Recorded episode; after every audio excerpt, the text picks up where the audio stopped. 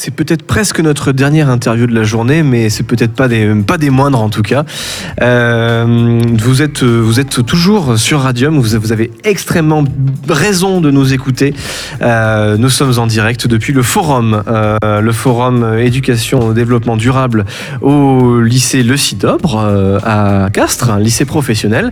Et justement, de lycée à lycée, ben, on va refaire un tour du côté du lycée Rascol.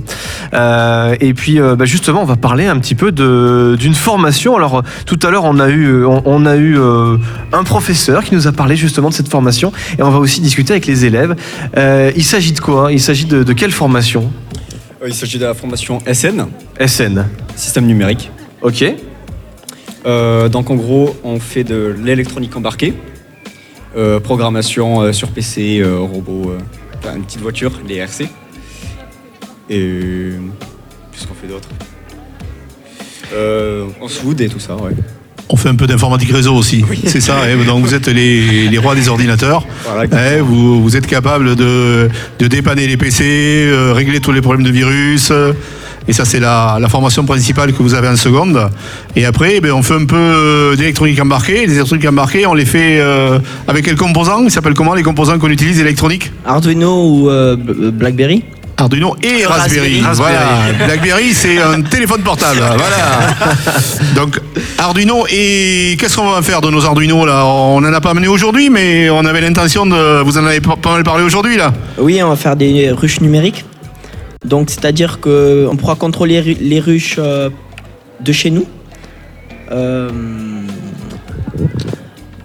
Les, les contrôler, c'est-à-dire quoi Que- Qu'est-ce qu'on va pouvoir. euh, Est-ce qu'on va pouvoir euh, voir leur travail au niveau de, de- de ces abeilles on pourra euh, regarder ce qu'elles font en temps réel Voilà. grâce à des caméras. Oui, et après, il n'y a, il y a pas que les caméras aussi. Pour, on va contrôler leur travail. On va contrôler leur travail, c'est ça? Oui, Ah oui. Et qu'est-ce qu'on va faire pour, pour contrôler leur travail? On va mettre une balance sous la ruche. Euh, donc on va calculer le poids de la ruche euh, vide, en plus des abeilles. Et euh, au fur et à mesure, euh, le poids, normalement, va augmenter. C'est en soustrait euh, du poids de la ruche, la valeur, et ça donnera euh, la quantité de euh, miel. la quantité de miel produite. Qu'est-ce qu'on fait aussi? Parce qu'on se rend compte que. Est-ce que les abeilles elles tra- elles travaillent quand il fait froid ou quand il pleut?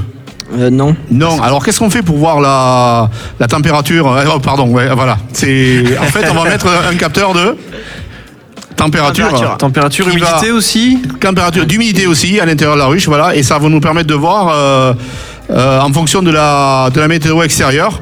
Voir effectivement si les, les abeilles travaillent.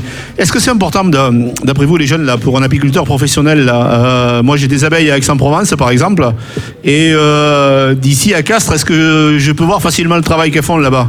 Oui, bien sûr. Comment on peut faire alors? Allez, dites-nous. Il faut créer un serveur. Il faut créer un serveur web, voilà. Et après, les abeilles, on les connecte à. à ce serveur Voilà. qui va nous donner euh, les données en temps réel. Voilà, donc ça veut dire que j'ai pas besoin de me déplacer Exactement. pour voir le travail de mes abeilles.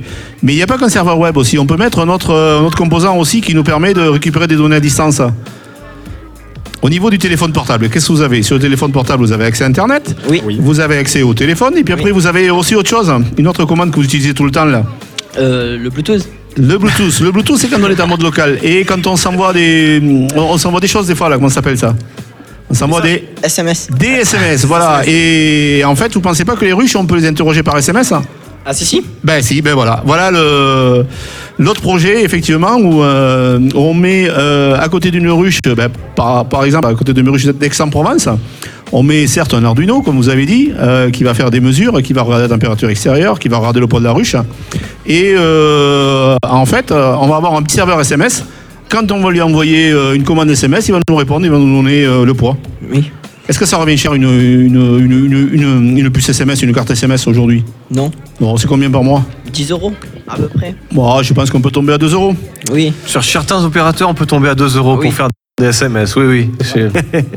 Et justement, alors, moi j'ai des questions sur euh, les systèmes embarqués. C'est des systèmes autonomes euh, vous essayez aussi de remettre un petit peu de euh, d'intelligence. Je passe parle pas d'intelligence artificielle, hein, mais euh, justement de la de, la réaction, quelque chose qui peut justement fonctionner sans être connecté euh, à Internet. Par exemple, on a une panne d'internet pendant pendant trois jours. Le système peut quand même continuer peut-être à collecter des données et à les envoyer quand c'est à nouveau disponible, ou peut-être éventuellement faire des actions. On se rend pas compte le nombre de systèmes embarqués qu'on a autour de nous, des systèmes qui sont autonomes, qui prennent des décisions. Par exemple, de plus en plus, on voit euh, de, la domotique, euh, les gens qui euh, se passionnent de plus en plus pour la domotique et des appareils tout bêtes qui prennent des, décisions pour nous sur le chauffage de la maison ou des trucs vraiment un truc trivial quoi. Et vous, votre la formation que vous êtes en train de faire sur justement les, sy- les systèmes embarqués, c'est quoi qui vous intéresse particulièrement dans cette idée du système embarqué? Alors euh, moi personnellement, c'est euh, le fait que euh, tout est électronique, donc programmation, programmation, codage, etc. Tout c'est comment dire l'autonomie. En gros, on travaille beaucoup avec les ordinateurs, donc on programme, voilà, sur les applications internet. Et après, quand on a tout programmé, en fait, on part de, de rien et on finit avec un quelque chose qui peut entre guillemets marcher tout seul. C'est ça. Donc on crée un programme qu'on va charger, qu'on va flasher dans, dans l'appareil. Voilà. Euh, alors que ce soit que ce soit un Arduino où on flash ou euh, un Raspberry Pi, on va mettre sur la sur la carte mémoire et on le fait fonctionner en, en autonome. Et effectivement, ça peut euh, ben, euh, ça peut avoir sa vie propre entre guillemets. Euh, c'est ça qui c'est ça qui, qui, qui vous intéresse et qui euh, peut-être peut vous destiner justement à, à des métiers dans les dans les systèmes embarqués. Euh, ça recrute énormément en ce moment Exactement. justement. Oui. Euh, parce que on parle beaucoup de l'internet des objets, on parle beaucoup du machine to machine, euh, des choses comme ça. Et donc, euh, euh, qu'est-ce que ça peut avoir Alors, on a parlé un petit peu de ruche tout à l'heure, on en a parlé aussi un petit peu ce matin. Qu'est-ce que ça peut avoir justement dans, dans, dans l'idée du développement durable, l'intérêt d'avoir des systèmes embarqués, autonomes, peu consommateurs en énergie Qu'est-ce que qu'est-ce qu'on peut avoir comme comme comme atout à, se lancer dans ce dans ces métiers-là pour l'avenir, justement dans le développement durable? Ben, pour par exemple, la mise en veille, pour dès qu'on éteint la télé, eh ben, euh, elle s'éteigne complètement, qu'il n'y ait pas de veille. Euh, pareil pour euh, le micro-ondes, pour pas que euh, ça consomme plus, par exemple la pendule.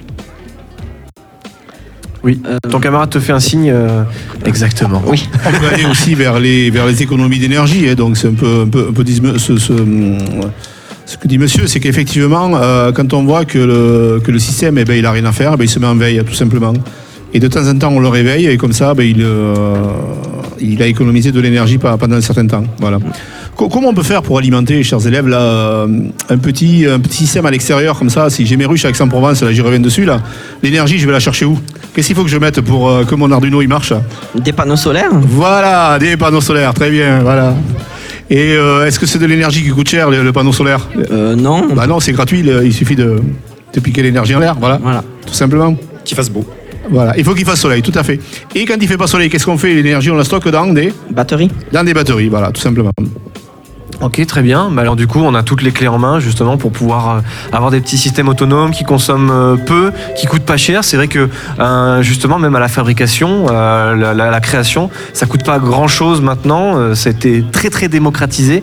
C'est vraiment ce qu'on peut vraiment aujourd'hui appeler des micro-ordinateurs. À l'époque, on appelait ça pour pour des machines qui faisaient la taille d'une demi-pièce. Maintenant, le micro-ordinateur, c'est vraiment une petite carte de la taille d'une carte de crédit.